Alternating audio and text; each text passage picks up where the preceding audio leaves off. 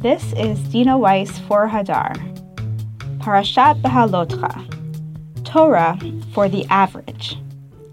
The beginning of this week's parsha focuses on the menorah, the lamp that Aaron and his descendants would prepare and light, and that Moshe and his builders would construct.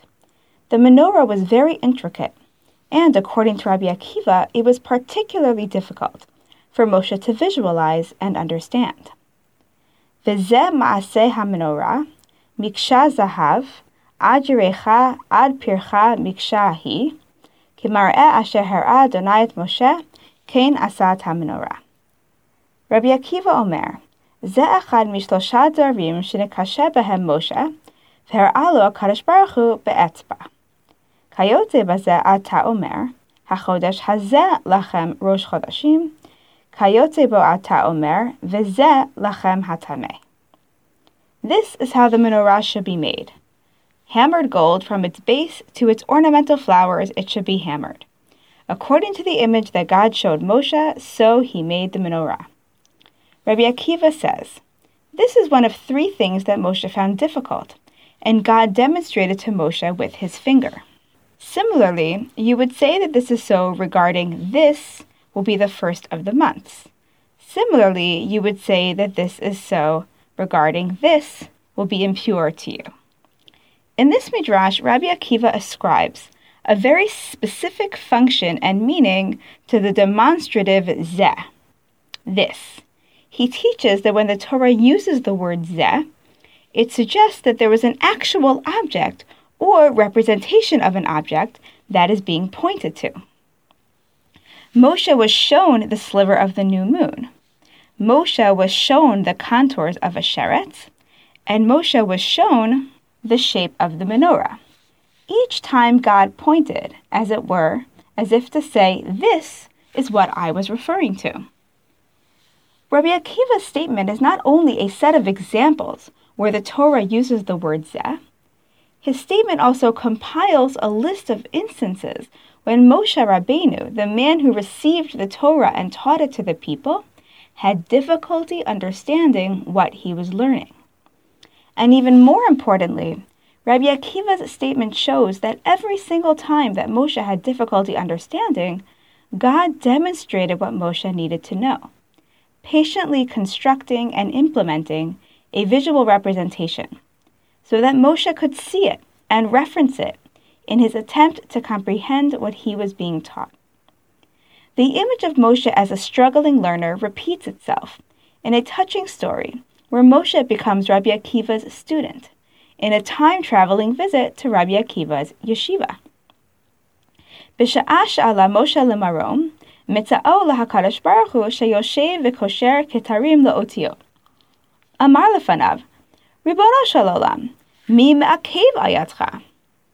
אמר לו, אדם אחד יש שעתיד להיות בסוף כמה דורות, ועקיבא בן יוסף שמו, שעתיד לדרוש על כל קוץ וקוץ תילין תילין של הלכות.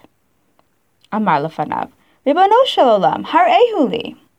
אמר לו, חזור לאחוריך. הלך וישב בסוף שמונה שירות, ולא היה יודע מה הן אומרים. תשש כוחה.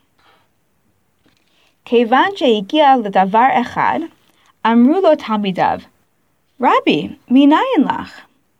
אמר להן, הלכה למשה מסיני. נתיישבה דעתו.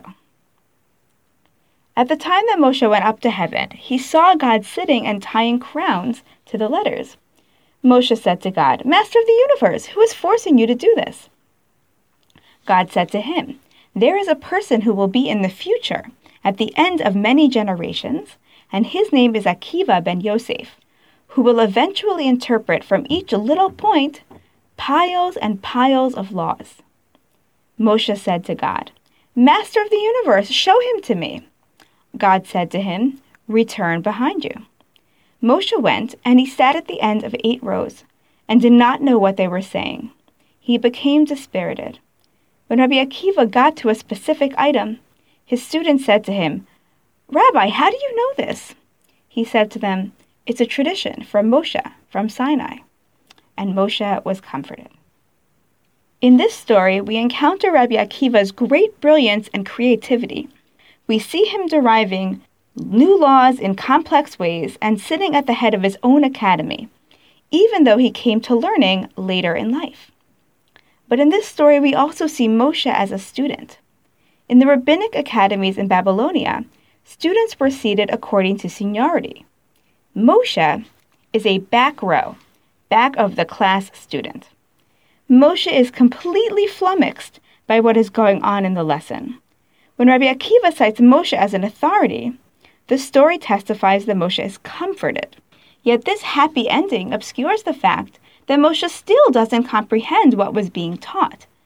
Rabbi Akiva succeeds in making Moshe feel better, but it is not the case that Moshe understands. He leaves just as confused as when he enters. And it is not only Rabbi Akiva and the stories about him which imply that Moshe struggled with certain areas of Torah law. In fact, Moshe is portrayed as having difficulty learning throughout rabbinic literature. Vayitain el Moshe. Amar Rabbi Abahu. Kol yom she'asa Moshe lemala, haya lamed Torah v'shocheach. Amar lo, Ribon ha'olam, yesh li arba'im yom ve'eni yodea davar. Ma asa HaKadosh Baruch Hu? משהשלים ארבעים יום נתן לו הקדוש ברוך הוא את התורה מתנה, שנאמר וייתן אל משה. And he gave to Moshe. Rabbi Abahu said, every day that Moshe was on high, he would learn Torah and then forget it. Moshe said to God, Master of the universe, I've only 40 days and I still don't know a thing. What did the Holy Blessed One do? When Moshe completed 40 days, the Holy Blessed One gave him the Torah as a gift. As it says, he gave to Moshe. According to Rabbi Abahu, Moshe's path as a learner was strewn with difficulties. He studied and studied the Torah, but still was unable to retain the information. The panic that Moshe feels as he is running out of time to master the material is palpable and familiar. God helps Moshe by giving him the Torah, because Moshe was unable to master the Torah on his own. Moshe is never described by the narrator of the Torah, nor by any of its characters as being particularly intelligent, or clever, or insightful. In fact, when we read the text looking for signs of Moshe's intellectual capabilities, it appears that Moshe is average. We see this come to the fore in Moshe's struggling as a judge of the people. The judicial system that Moshe sets up is inefficient. Yitro, his father in law, steps in to help Moshe retool the system in a way that will better serve the people. Moshe's wisdom lies in his willingness to take his father in law's advice, not in his ability to devise the best solution on his own.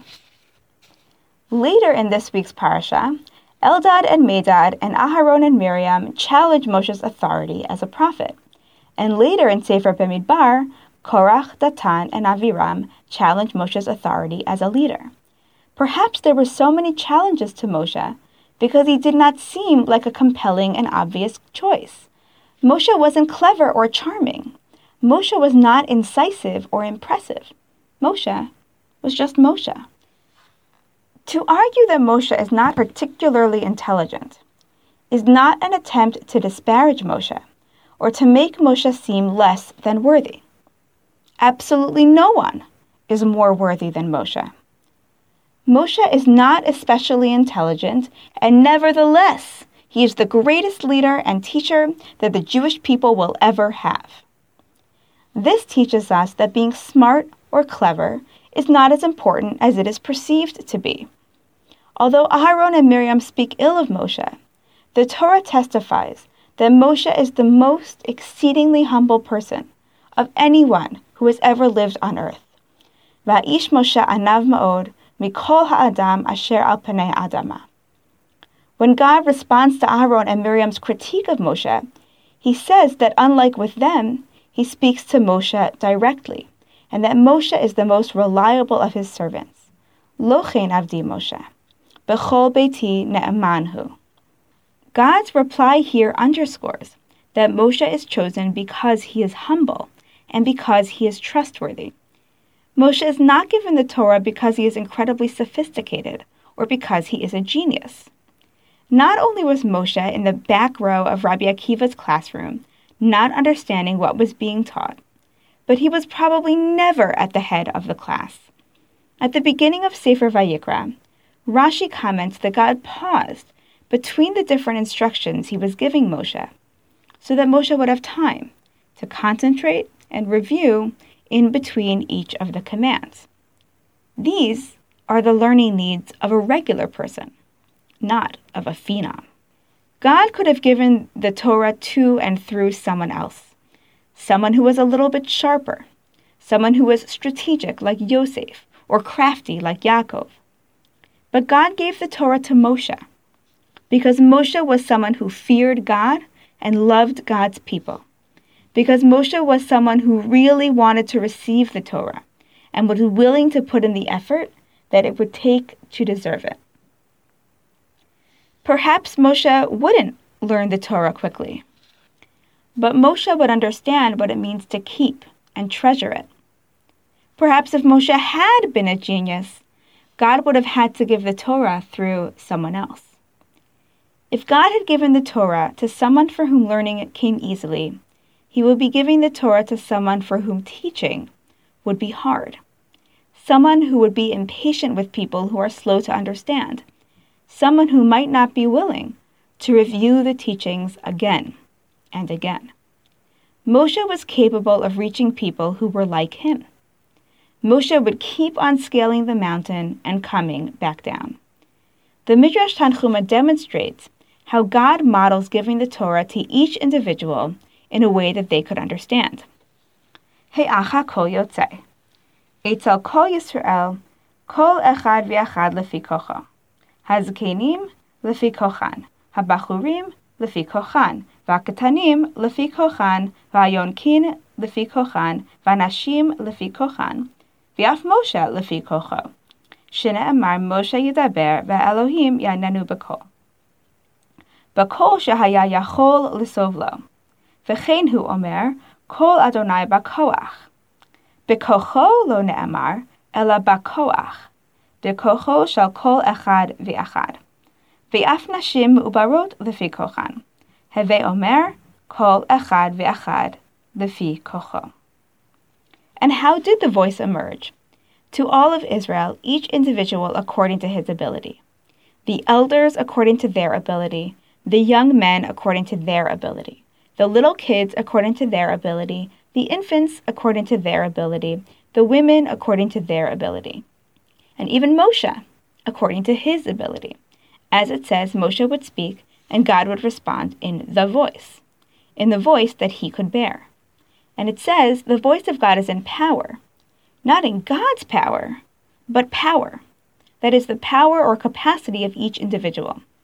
And even pregnant women according to their ability that is to say, all of Israel, each individual according to his ability. When this midrash constructs its scale of learners, it starts with the sages at the top and puts Moshe at the bottom of the ladder, even after young children. God models a preference for differentiated learning and giving the Torah in a way that corresponds to the capacity and needs of each person. By putting Moshe in charge of continuing to teach, God ensures that access to the Torah will not be restricted to the wisest and most capable. By putting Moshe in charge of the Torah, God was emphasizing that humility is not only critical to learning, but also essential to teaching. Moshe valued good character and love of God over intellectual achievement. To study his Torah one needs to understand that the Torah is not primarily designed to make a person knowledgeable, smart, and sophisticated. Rather, it exists in order to make people good, faithful, and loving. Becoming a scholar, a Talmid Chacham, is a byproduct of learning a lot of Torah. It is not the goal of Torah study. Smarts are a tool that can be used to receive the Torah, to learn the Torah and to teach the Torah, but they are only a means to a different end. Moshe Rabbeinu taught us that integrity, devotion, and dedication are the real character traits that God looks for in someone who will speak for him. Moshe inspires in us the sense that greatness in Torah is not connected to talent, achievement, or expertise, that we should aim to follow and represent the Torah rather than to own or master it. Wishing you a Shabbat of learning at your own pace. Shabbat Shalom. Thank you for listening to our weekly Divrei Torah.